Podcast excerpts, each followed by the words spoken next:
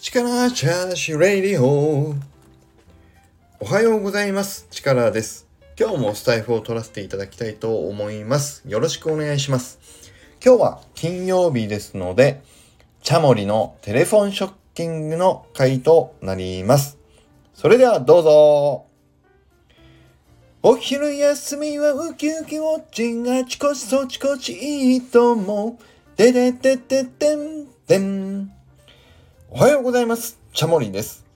今日のテレフォンショッキングのゲストは、先週のニーナさんのご紹介で、ソ野正恵さんです。どうぞこんにちは、園正恵です。じゃあ、正恵さん、よろしくお願いします。こちらこそよろしくお願いします。いや、やっぱりもう皆さんと本当に毎回決まり文句のように言うんですけど、なんかうんもう初めてこうやって喋るのに、一切初めての感覚がない。そうですね、本当によく考えたら、ね、こうやって直でお話しするの初めてですよ、初めて。全く昔から知ってる人みたいな気分ですけど。ねうん、すごい。え、いつもコメントでね、やり取りさせていただいてるので、そうそうそう、すごい。議論教ですもんね、マサイさんもね。あ、そうですよ。でも、あの、多分、こう、議論のテーマはすごく、あの、私が興味あるところはすごい狭いと思います。ああ、だからね、今日、今日はでも、そこに多分触れるところの話を、どっぷりマサイさんとお話ししたくて。で、実は僕もだからね、あの、まあ、この放送する日からすると、一週前にニーナさんともこのチャモリを撮らせていただいてる状況なんですけど、だからそこでちょっとね、触れたんだけど、僕が本当にね、最近、ものすごい自分に変化を感じているというか、うん。もう、あの、去年のちょっと前なんかは、この、なんて言うんだろう、宗教とか、スピリチュアルみたいなものとか、理屈で分かりづらいものっていうのに、本当に僕はね、拒絶反応をしていた人なんですよ。もうん。う、全く拒絶、完全拒絶っていうの。完全拒絶。金庫に鍵かけて、その中に入るくらいの拒絶だったんですよ。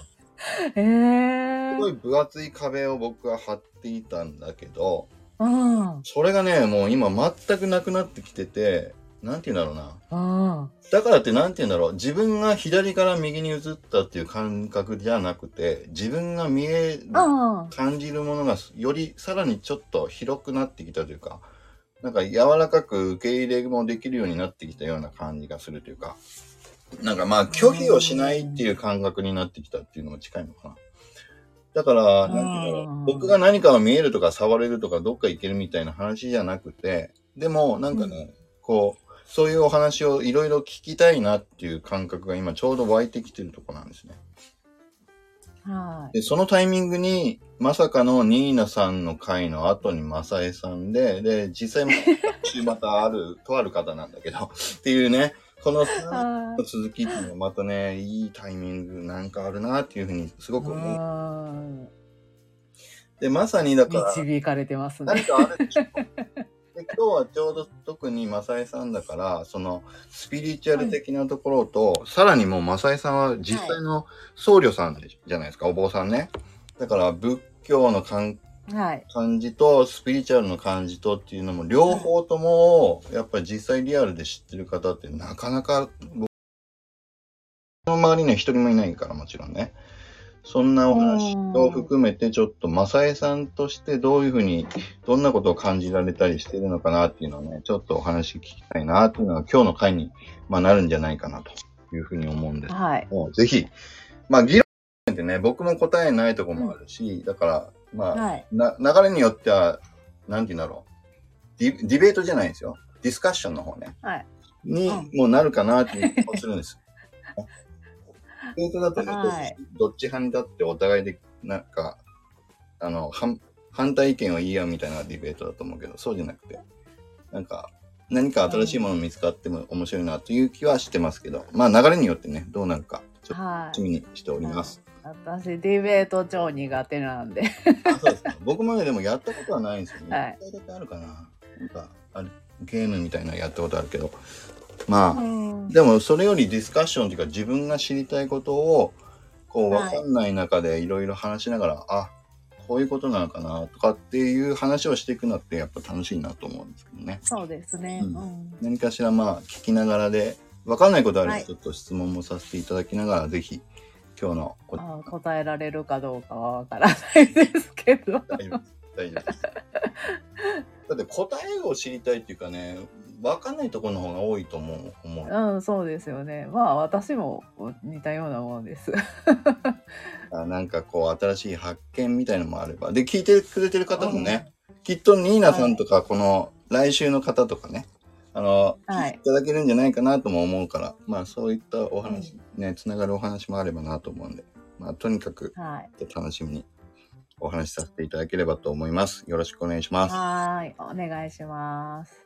で一応ちょっと事前のあのご質問をいくつか用意してはいたんですけど、そのな、はい。一応順番はその順番みたいにやって大丈夫ですか？それとも、マサイさんの中で順番こういう風な話した方が話しやすいよみたいなのあればそれでもいいなと思うんですけど、どう？えっ、と、一番最初の質問からなんか自然にその後の答えになっていくみたいな感じになるかなと思ってるんですけど。ああ、本当ですか？じゃあ、まずは、一番目のご質問、ちょっとご用意してたご質問からで、じゃあ、ちょっと流れに沿ってさせていただいて、はい。いいですかね？はい。じゃあ行ってみます。はい。じゃあ、そうなんですよ。もともとだから、マサイさんって今ははい。お坊さんじゃないですか。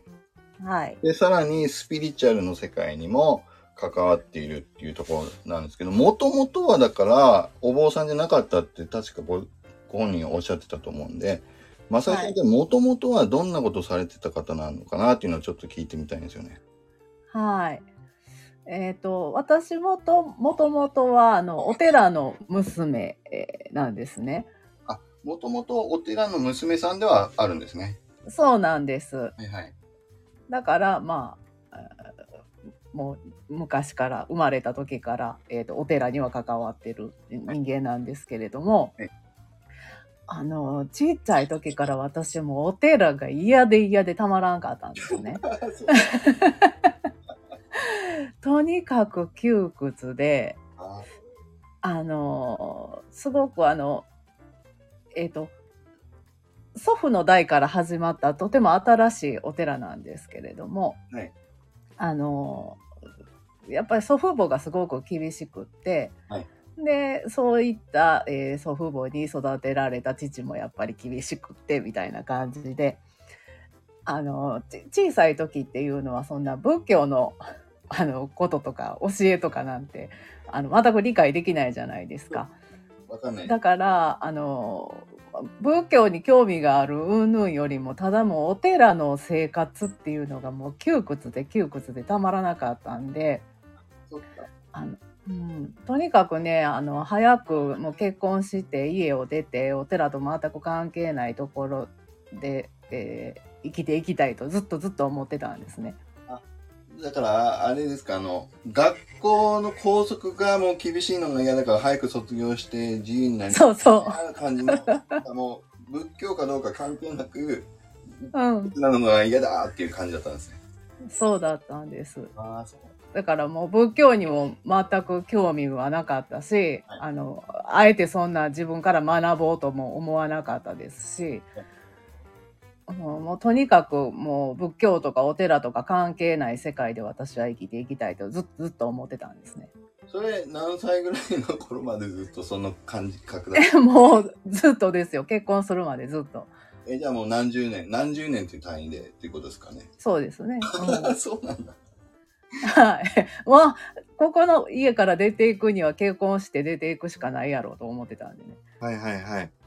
え、じゃあ、はい結構な長い間、反仏教っていうか、は反骨そうですよあの反、反というか、もう興味すら持ってなかったですね。もう知ろうともしてなかったですね。なんか私の中では仏教って、なんかあの、ファンタジーの世界とかと同じような位置づけというか、なんか、大の大人がなんでそんななんかファンタジーみたいな話真剣に信じてんのぐらいの感覚で思ってましたね。その力さんがはいあのスピリチュアルとかう宗教とかに拒絶してたのと同じような感じで全くし信仰心なんて全くなかったですし、そうなんなんかあのし死んだらあのお浄土に行くんやとかあの死んだら仏さんになるんやとか言われてもはあみたいな感じの子供やったんですよ。そうなんですね。はい。で、私ちっちゃい時からね、あの、自分の中にあった三大疑問があったんですけど、これは、えっと、仏教に対してってことですか？うん、仏教に対してじゃなくて、もうここの世に対しての、はいはい。はい。えっ、と、し疑問やったんですけど、一つが、えっ、と、人は死んだらえーどうなるのかっていうことと、えっ、と、宇宙の果てはどうなっているのかっていうことと、えっ、と、時間の始まりはいつなのかっていう、この3つがね、本当にね、ちっちゃい時から、多分幼稚園ぐらいの時からずっと持ってた疑問やったんですよ。はい。で大人に聞いてもねもうもちろんそんな家のうんあの祖父母とか両親とかに聞いても 仏教的な答えしか返ってこないわけですよ。はいはいはい。うんもうそんな理解できひんって言ってで学校とかで先生とかね大人とかに聞いても納得できる答えは誰も返してくれない。これどういうことなんや そんななんか仏教的な話をされたとて全く信じられない。なんか用意されたストーリー聞かされて、物語聞かされて、そうそうそうそうそうそう。なんかねえおとぎ話と同レベルというかはいはい。そういうふうに思ってたんですよ。はい。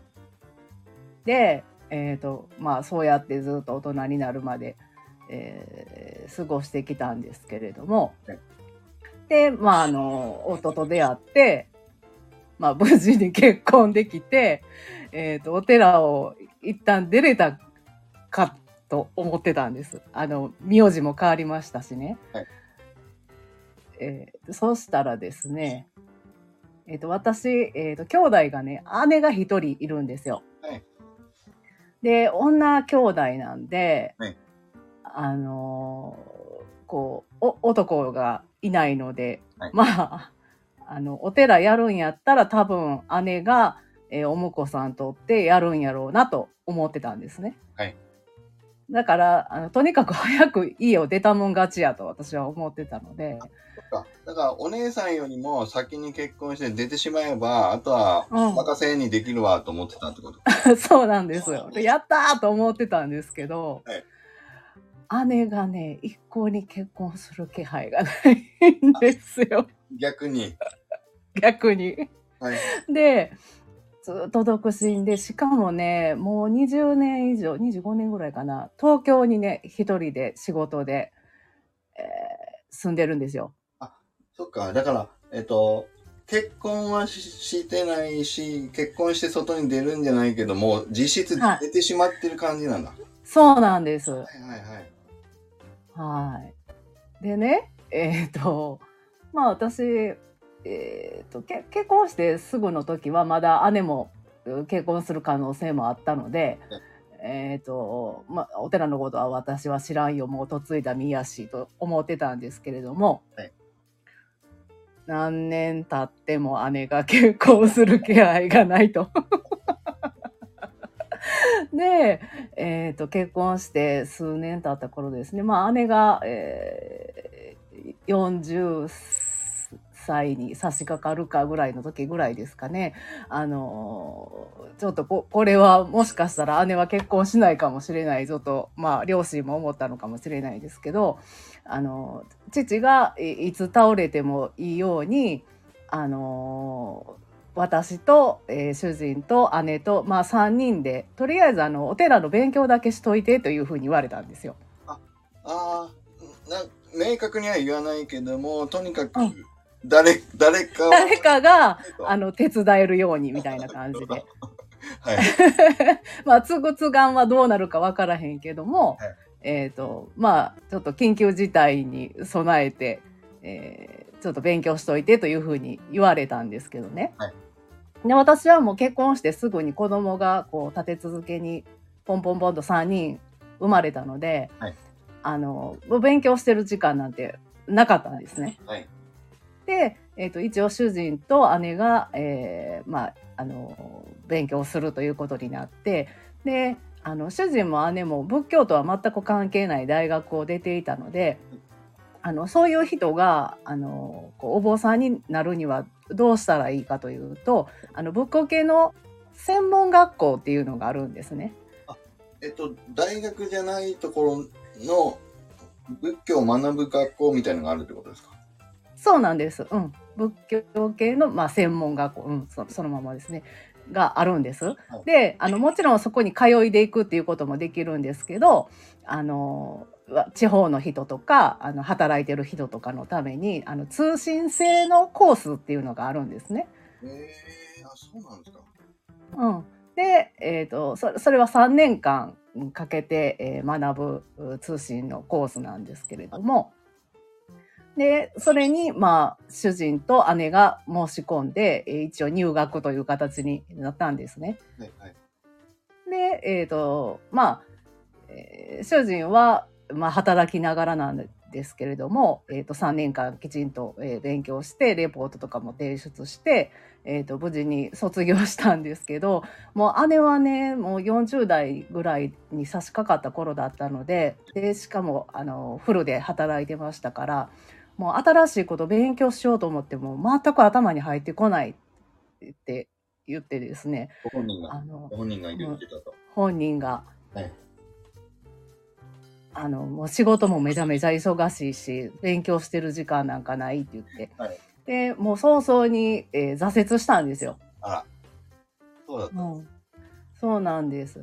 だからなんか勝手に、えー、と夫だけが、はいえー、とお坊さんにえーなるということになったんですね。その、な、なりうる権利じゃないけども、それはもう、お一人、旦那さんだけしか、なかった。そうなんです。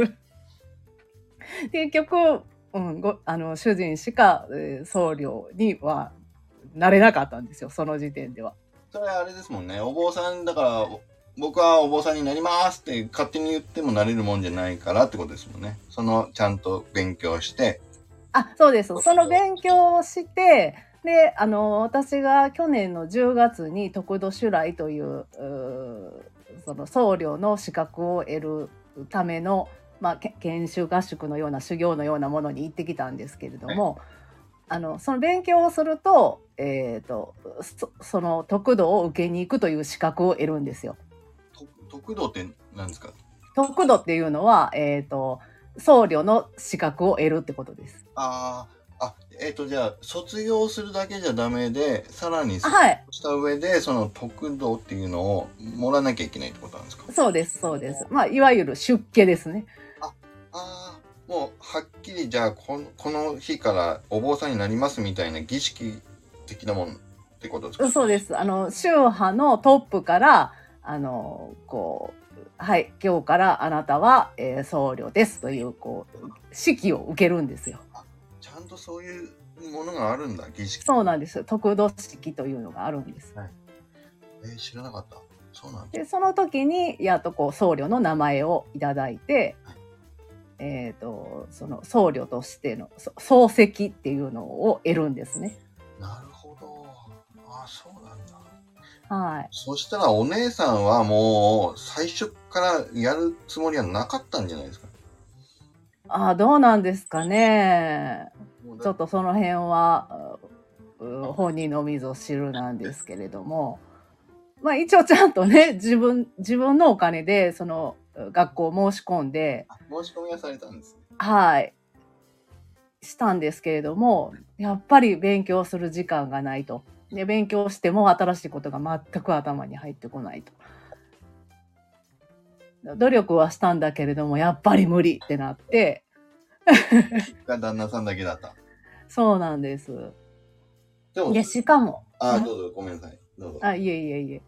しかもですね、まあ、夫が、あの、たまたま、あの、大学生の時に知り合った人なんですけれども、あの、たまたまお互いの実家がめっちゃ近所やったんですよ。隣町やったんです。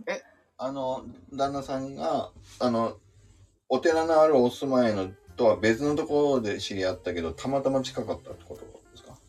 はい、あの、主人の実家と私の実家、お寺が、えっ、と、隣町やったんですよ。めっちゃ近いじゃ。うんん。そうなんです。で、えっ、と、えっ、と、なんて言ったらいいのかな。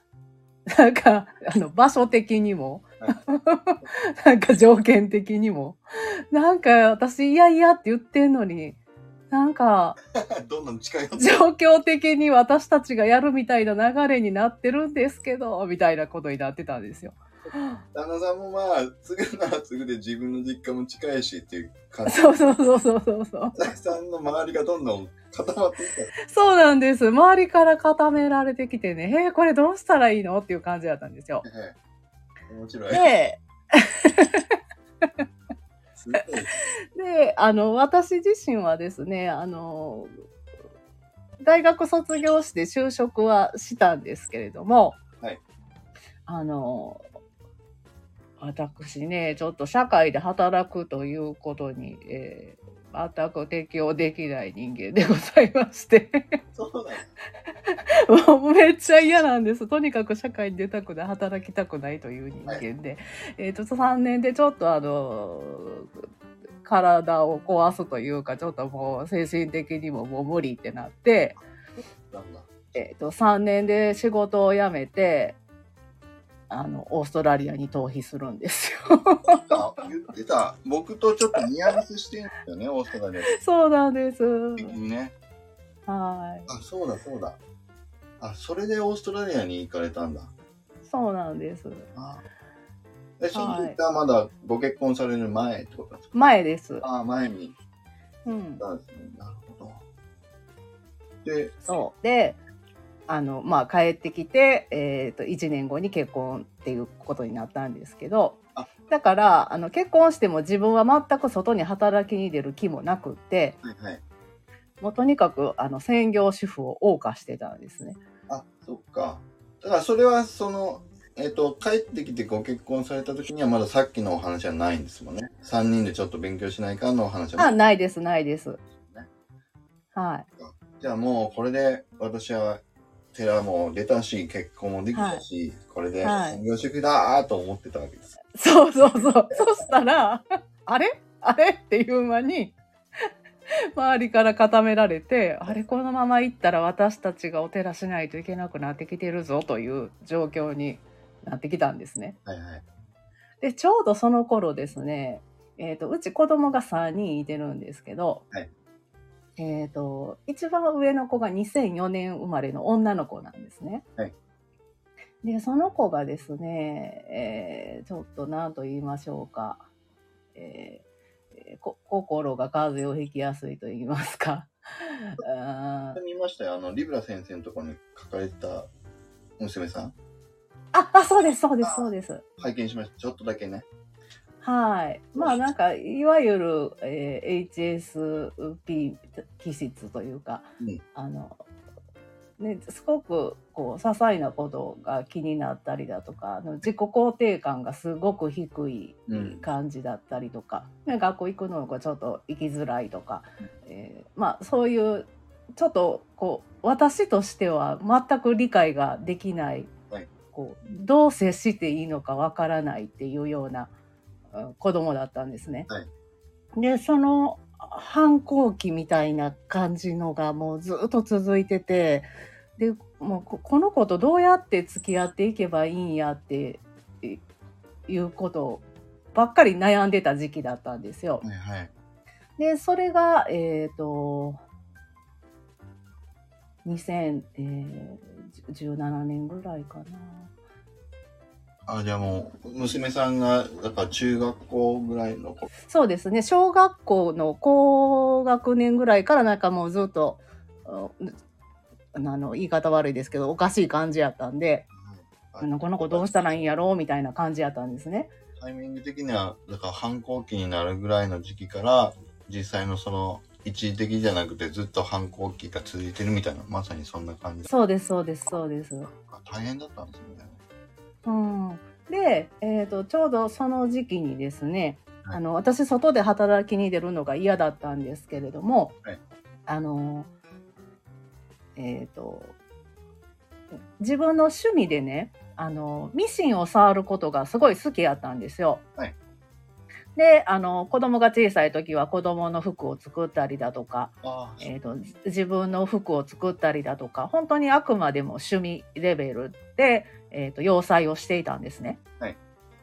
でそうしたらですね、えー、と2017年の春にですね、えー、と夫の妹が、えー、と ちょっとここややこしくなってきますけど、うん。あのえまあえー、と作家をしてるんですよ。あの革物の、えー、となんかカバンとか財布とかを作るような作家をしてるんですね。はい。で、えー、とその子が、えー、とと友達の、えー、とジュエリーえー作家さんはい。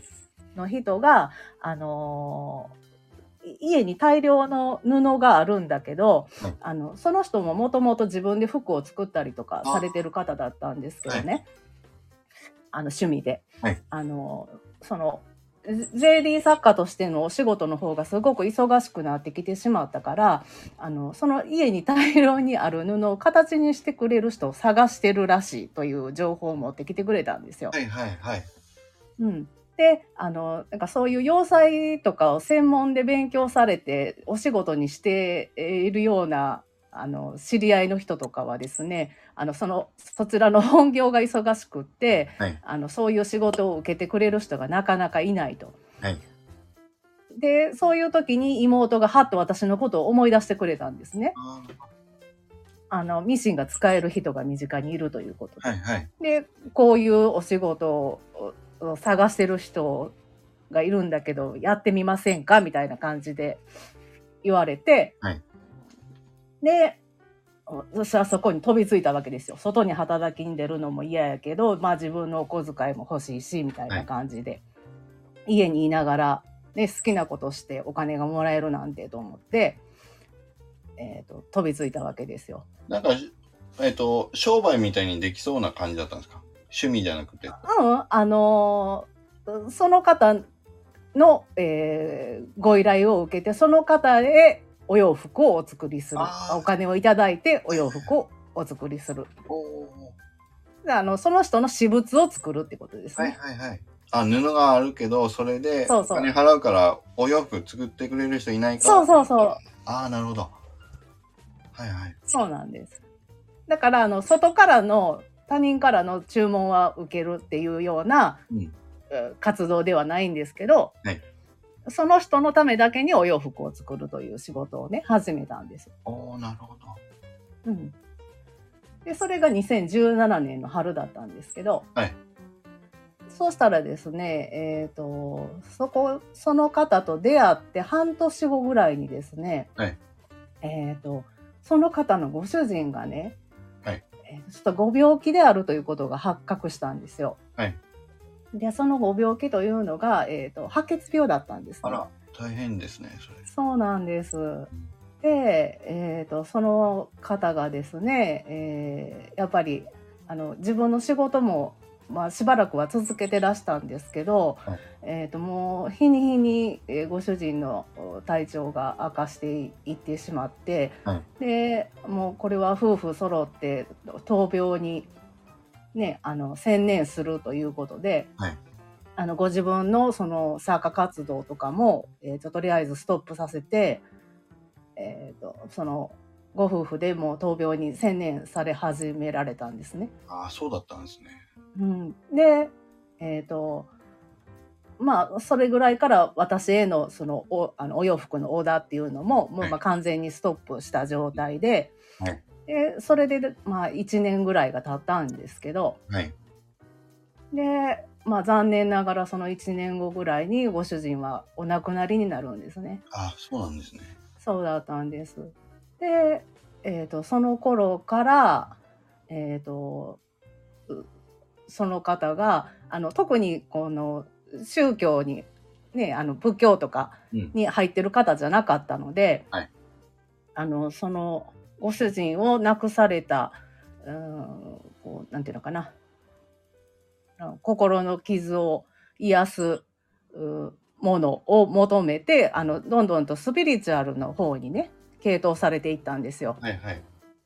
その方がね。はいでえっ、とまああのその方っていうのはずっと長らく、えー、とアメーバブログの方でねブログを綴ってらして、はいえっ、とまあご主人があのいらっしゃる頃からなんていうのかなこう、うん、に日本古来のこう自然信仰みたいなのとかあるじゃないですか。あのそれは、いや、八百万のはいはい。うん。神とか、はいまあああいうことがああいう世界観がすごく好きな方でねああ、そうなんだ。あの古事記とかにもすごいあの詳しかったりとか、はいあのなんか精神世界のこととかにもちょちょっと興味がおありだったみたいで、はいであのまあそういう内容のブログとかも書かれてたんですけど私は全くその宗教とかに興味がなかったから何を書かれているのか意味がちんぷんかんぷんやったんですよあ、その頃はまでだ。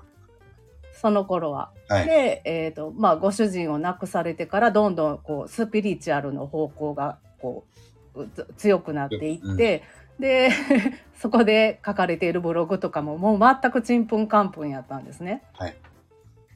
うん、でえっ、とでそうこうしてるうちに、えー、とその方が、えー、とこうスピリチュアル的な先生のもとについて、はい。えー、とそのエネルギーワークみたいなものをこう学び始められて、はい。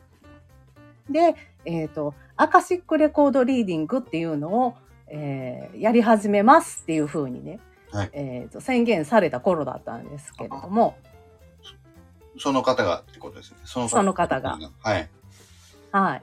で、えっ、と、まあ、あの、そんなことを、スピリチュアルに傾倒されるまでのその方のことも知ってますし、あの、その方が全然普通な人やということも私知ってますから、うん。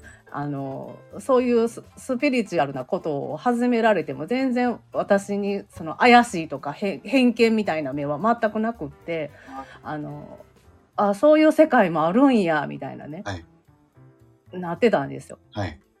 で、ちょうどそのアカシックリレコードリーディングを始めますっておっしゃった時期が、うんもう私が一番娘のことで悩んでた時期だったんですね。ああ、そういうことなんだ。うん。そこで結びついね。そうなんです。ほんで、あの、アカシックレコードリーディングっていうのはどういうことかっていうと、はいあの、ちょっと先ほど、あ力さんにはお伝えしたんですけど、はいあの、全く知らない方のために、はいうーんと、ずざっとお伝えするとですね、はいいいですか？お願いします。はい。ちょっと簡単にまとめられるか。あの、アカシックレコードリーディングっていうのは、はいあの、宇宙のね、インターネットにアクセスするスキルみたいなもんなんですよ。はいで、あの、宇宙のインターネット上の情報っていうのは、あの、目には見えないんですけど、あの、フリーの情報としても誰にも、うん、誰にでも公開されてる、うものなんですね。はいフフリーの情報。うん。で、この宇宙情報のことを、えっ、と、アカシックとか、アカシックレコードっていうふうに呼んでるんですけど、はい。で、えっ、と、あの、アカシックっていうのは、えっ、と、どういうものかというとですね、はい。えっ、と、人類史上に起きたすべての出来事が記録されているエネルギーの構造体なんですね。はい意味わかりますかねあの宇宙図書館とかっていうふうにも、えー表現されたりとかするんですけど、はいだから、えっと、宇宙のインターネットって呼んでるのはこのアカシックって呼ばれる部分のことなんですね。はいはい。で、一方ですね、アカシックレコードっていうのは何かっていうと、はいえっ、と、個人の、えっ、と、情報ですね。えっ、と、過去、えー前世とかも全部含む過去から、えっ、と、未来まで、えっ、と、その人、個人のすべての、えっ、と、転生の情報、うん。えっ、と、過去世とか、えっ、と、未来世とかはいのすべての魂の情報、えーえーが記録されている部分のことをアカシックレコードって言うんですね。だからちょっと整理すると、あの、いろんなものを全部がどさっと集まっているアカシックっていうところの中の一部分としてそれぞれの、例えば僕のアカシックレコードとか、そうそ大さんのアカシックレコードとかが、そのうんアカシックって言われるまとまってる中に、こう、入ってるみたいな、そんな感う。じ。そうです、そうです。だから、えっ、と、よく例えられるのは、はいえっ、と、アカシックっていうのがインターネット全体はいであって、うんアカシックレコードっていうのは、その、その中の個人のホームページみたいな位置づけやというふうにね、説明されるんですよ。はいはい。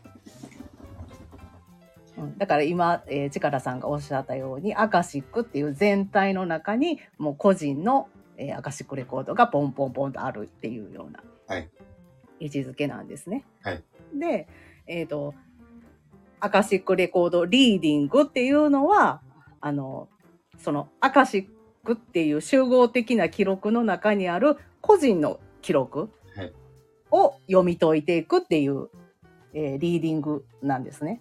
その、だからアカシックレコードリーディングっていうのは、自分が自分のを見るっていうことなんでしたっけ、えー、と自分が自分のを見るっていうこともできますしそのアカシックリーダーっていう人はいが、えー、と人の、えー情報を見るということもできるんです。あ、そっか。誰でもうん見見れる状況って言ってましたもんね。そっか。はい、自分ただけ誰にでも公開されてるんですけれどもそこにこう、えーアクセスするスキルっていうのはやっぱりこう練習したりとか学んだりとかしないと、はいえーできないんです。ああ、そっか。簡単に見ようと思って誰でも見れるわけではなないよってことですね。うん、そうですね。でも、まあ、あの、無意識にそこにつながってるっていう人も多分いらっしゃると思うんですけどね。はいはいはい。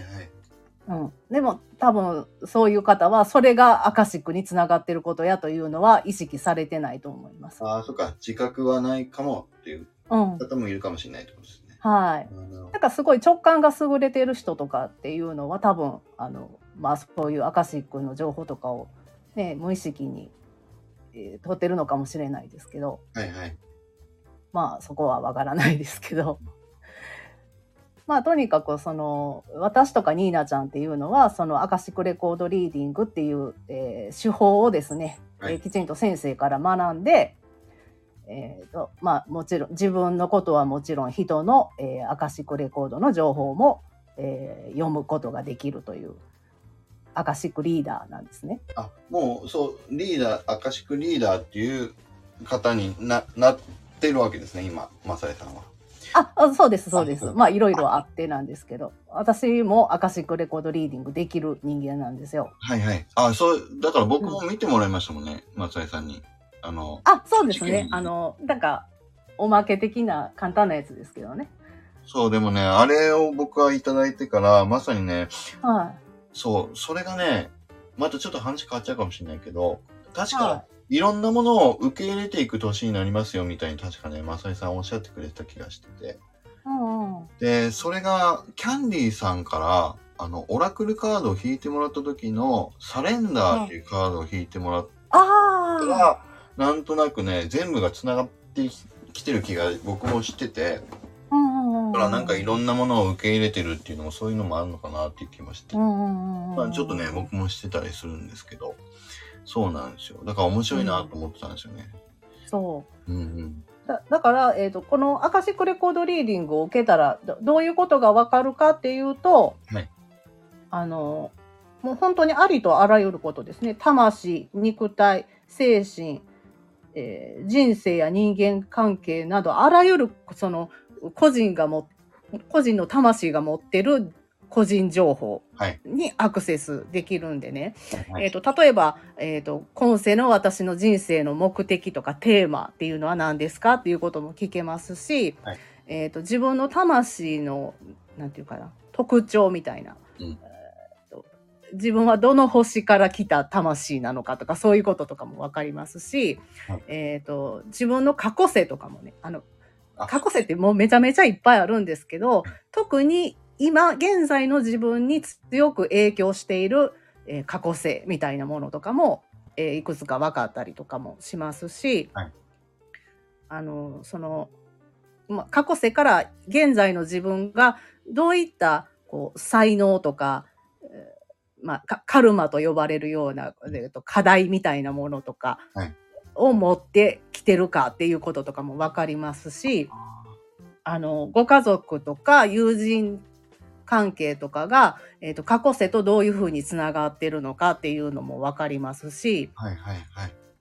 えっ、と、まあ、アカシックっていうのは未来のこともすべて情報が含まれてるんで、はいえっ、と、まあ、未来に起きうる出来事。うんえっと、絶対にこれが起きますとは言えないんですけど、その時の、えっと、自分の選択によって未来っていうのはもう、ね、あの、どんな方向にも転がっていくから、今こういう選択をしたら未来にどういうことが起きうるのかっていうようなね、まあ、可能性がいる。可能性っていうのが分かったりだとか、あ、なるほど。なんか、あれ、そうそう。今ちょっとまた、また話変わっちゃうかもしれないけど、うん。だから仏教でいう色即是空、空即是色を、はい、僕はチャット GPT に一回聞いたときに、はい、時系列と因果率も絡めてチャット GPT は僕に教えてくれた。あすごく僕はね、あの、わかりやすかったんですよ。理屈としてうん。だから、因果って必ず、今起こってる事象って原因があるっていうのが因果率じゃないですか。はいで、その原因になるものって実は空で、で、今出てる現象が式だ。で、その式がまたどこかの空、未来の空につながってるみたいなそ言い方を GPT はしてくれてすごくわかりやすかったんだけど、う、はい、今の話がまさにだから、未来にどうなるかの可能性だけが空でバーッと広がってるっていうそうです。アカシックにあるっていうのはすごくね、今、今、うんなんか分かりやすかったですね、話が。うんうんうん、そうなんですよ。なんだ。はい。分かりやすかったっていうか、でも聞いてくれてる方がついてきてくれてるかは分かんないけど、僕そうなんですよね。今ご説明してるのは私の元にアカシックレコードをリーディングしてくださいって来られたクライアントさんに対して、はい。えっと私が、えーアカシックレコードリーディングっていうのはこういうものなんですよって、えーまず最初にお知らせするんですけれども、はいはい。えっとその内容を今ね、え教えてくれたんですーお伝え、はい、させてもらってるんですけど。あ、そっか、だから、これあの、今日のコメント欄に、えっ、と、はいマサイさんからいただいたその、リンクってあれ貼ってもいいものなんですあ、どうぞどうぞ。そこにあの、今のアカシックっていうものはどんなものかと、アカシックレコードってどんなものだよとかっていうの、はいき。ちんとあの、マサイさんが文章に書いてくれたものもあるから、多分、はい絵も書いてあったし、やっぱあれ見るとイメージは湧きやすいかもしれないですね、皆さん。そうだと思います。はい。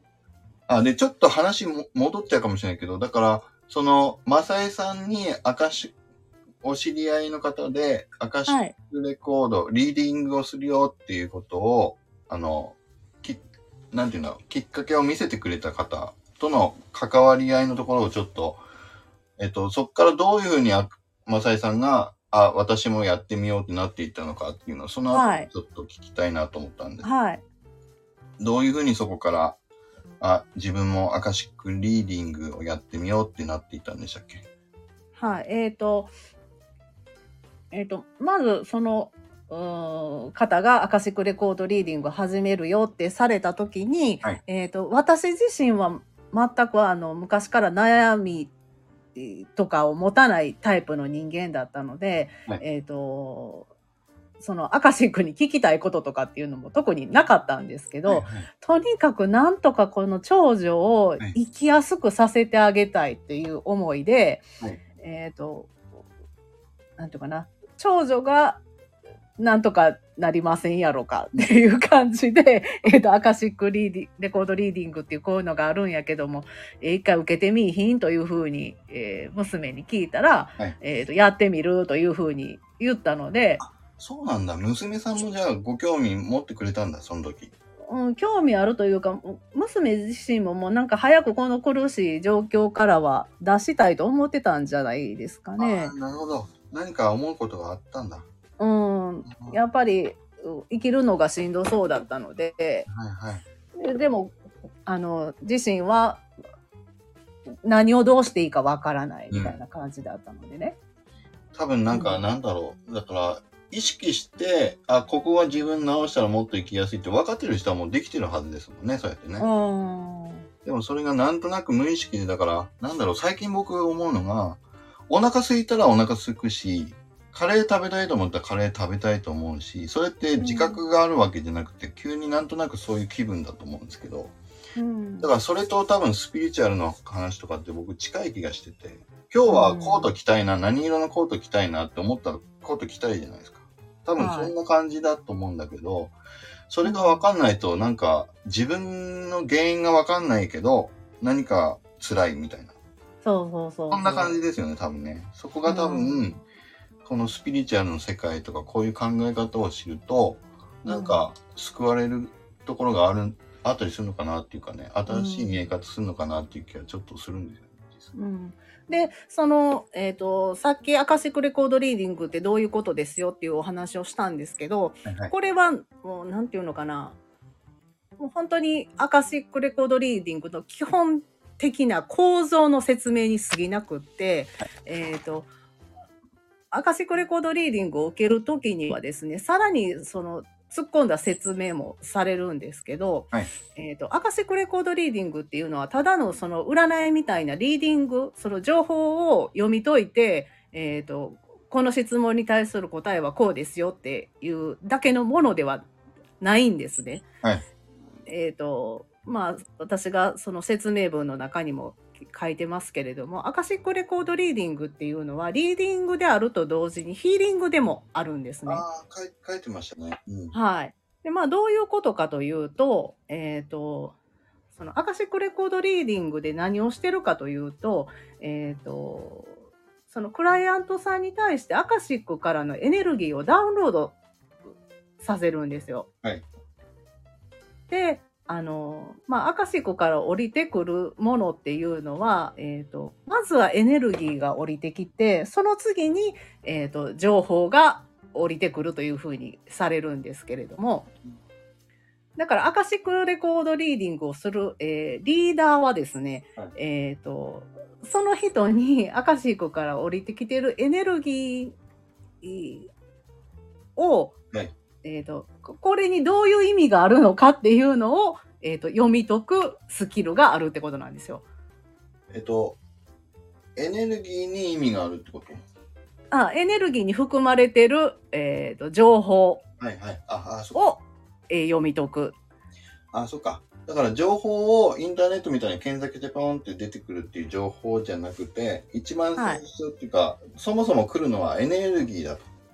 はい。データだけがブワーって降りてきてる状態みたいな感じですね。あで、そこを言葉に直すっていうことをするのが、えーリーダーなんですね。あ。あ、そっか。翻訳、うん翻訳みたいなもんか。あ、そうです、そうです。ああ、はいはいはい。で、だから、その光自体には、えっ、と、情報の他にも、そのヒーリングの、えー効果っていうのが、えっ、と、まず一番にあるんですよ。なるほど。そう。で、そのアカシックからのエネルギーを受けるとどうなるかっていうと、その人の魂がもともと持っているし真の姿というか、はいえっ、と、なんて言ったらいいんですか、本来の真の自分の姿に戻るうん。ように導かれていくエネルギーがどんどんと降りてくるっていうことになるんですね。それは、だから、今は今で現世、現世って言い方ですかね。今の自分と思ってる自分がいるけれども、はい。アカシックっていうのは今だけの自分じゃない自分もいっぱい情報がはいはい。あるわけで、本来のあなたのエネルギーからちょっとずれてたら、今浴びてるエネルギーでもうちょっとこう、本来の自分はこっちだよみたいな、修正、強制みたいなの聞く。そうそうそうそう。まあ、それがいわゆるヒーリングですね。ああ、なるほど。うん。いや、面白いですね、それ。はい。でだから、えっ、と、そのアカシックからのエネルギーを受け取ると、はいえっ、と、ほ本来私、私という人間は何をするためにここの、えっ、と、私という性を持って地球上に来たのかっていうことが、はいえークリアになっていくというか。うんうん。あ、そうか。で、それちょっと、えっ、と、さっきせご説明、ご説明されたかもしれないです。ちょっとちゃんと理解したいんですけど、その、はい。アカシックにアクセスして、その、まずはリーダーという方が、その情報とエネルギーをバーッと受ける方じゃないですか。はい。で、それとは別の方がいるわけじゃないですか。例えば、えっと、さっきのお話だと、マサエさんの娘さんはリーダーじゃないから、はい。アカシックからまず最初にエネルギーとかをももらうのは、例えばマサエさんがリーディングしたとしたら、マサエさんがまず受け取るわけですよね。えっ、とね、ここら辺難しいんですけど、えっ、と、えっ、とね、リーダーがそのクライアントさんに、はいえっ、と、アカシックとのパイプをつないであげるみたいな感じですね。あ、あーそっか。だから一旦、マサエさんで貯めたものをマサエさんを経由して渡すっていうよりも、繋いでるんだもん。つないであげるんですでそのつ、つないだところに自分も一緒に、えっ、と、いると。受け取るみたいな感じですね。ああ、わかった。わかってきた。だからちゃんとその相手の方のヒーリングにもなってるわけだ。もうすでに繋がってる。あ、そうです、そうです。あの、相手の方に対するヒヒーリングですね。対するヒークライアントさんのヒーリング、あクライアントさんにその光を下ろしてあげる役目。その時って、マサエさん本人もヒーリングを受ける感じはあるんですか？あります。めちゃめちゃあります。だから分かっ、てきた。分かってきたぞ。だから、この間ね、ちょっとマサエさんまだ、そう、聞聞けないタイミングでこの放送撮っちゃってるんだけども、ニーナさんとの話の中で、はい。多分だけど、ニーナさんが言ってたのと繋がりそうなんだけど、作品をニーナさんが作るときに、はい。相手の方の幸せをい願って作品を作りつつ、自分の幸せも込めて、思いを込めて作りますって言ってたんですよ。うんうん。で、それが自分にとっての、あの、い多分ヒーリングみたいな感じなんだと思うけど、自分も相手も幸せになるっていう感覚があるっていうことをおっしゃってて、はい。あ多分今のお話に近いっていう感じなんじゃないかと思ったんだけど、だから、そうですね自分だけでもなく、相手でもなく、おお互いにそのヒーリングを受けるというか、エネルギーを受けるというか、なんかはい。ね、そんな感じなんですね、多分。はい。ここ、ちょっと突っ込んでいくとかなり壮大な話になっていくんですけれども、あの、もともとね、あの、はいこう私たちって、えー一つの存在からこう分かれて、えー存在しているというふうに考えるんですよ。あ、そうなんだ。いや、なんか、はいそれも最近ちょっと僕わかりますよ。でも逆かと思ってたけど。もともとだからね、よく、うん。もともと一個の、えーひ光、光と存在と、えーは例えるならば、うんその光がこう、分光して、えっ、と、一つ一つの、一人一人の人間になって、はいえー存在しているというふうに考えるので、はいえっ、と、もともとは、えっ、と、あなたは私であり、私はあなたであるというふうにね。言うんですよ。え、それでも、同一っていうこと？分かれたものじゃなくて？うーんと本質的には、えーあなたも私も同じ存在。ああ、そっか、そっー、とある、えー一つの光の、えーこうす側面うん。に過ぎないというか、ああ。なんとなくわかるかも。だから、はい、う上、上では一緒だよっていう感じか。そうですそうです、うんうんうん上では一緒。ただこう分かりやすく、えーその側面を区別するために一人一人の人間という体に宿って存在しているけれどもはいもともとは一つの光の、えーある側面なんですよというはい。捉え方をするんですねスピリチュアルでは。うんうん。うんだからあなたに起こっていることは私にも起こっていることであるし私に起こっていることはあなたにも起こっていることであるというふうな感覚なんですけど、ああ、なるほどな。そっか。あはい、だからその人のヒーリングをしていると同時に自分もヒーリングされるんです。ーあー、結局自分のことでもあるからっていうこと？そうですああ、なるほど。難しいんですけどここのここら辺の説明。いやいや、でもな、なんとなく感覚だけど、なんとなく、そうか、そうか。なんかね、うんちょっとまた全然話変わっちゃうかもしれないんですけど、はい。ちょっとあの、自我ってあるじゃないですか。仏教、はい自我。はい。はい。自我っていうのは自分と思ってる自分だったり、その自分、なんていうの？いろんなものでしょ。僕は僕と思ってるし、力だと思ってるし。はいで。もそれを自我っていうのを、なんていうのかな、断ち切っていくと、悟りみたいな感じのイメージで仏教では言ってるように僕はなんとなくね、ぼやっと感覚で思ってるわけですよ。本日の前編はここまでとなります。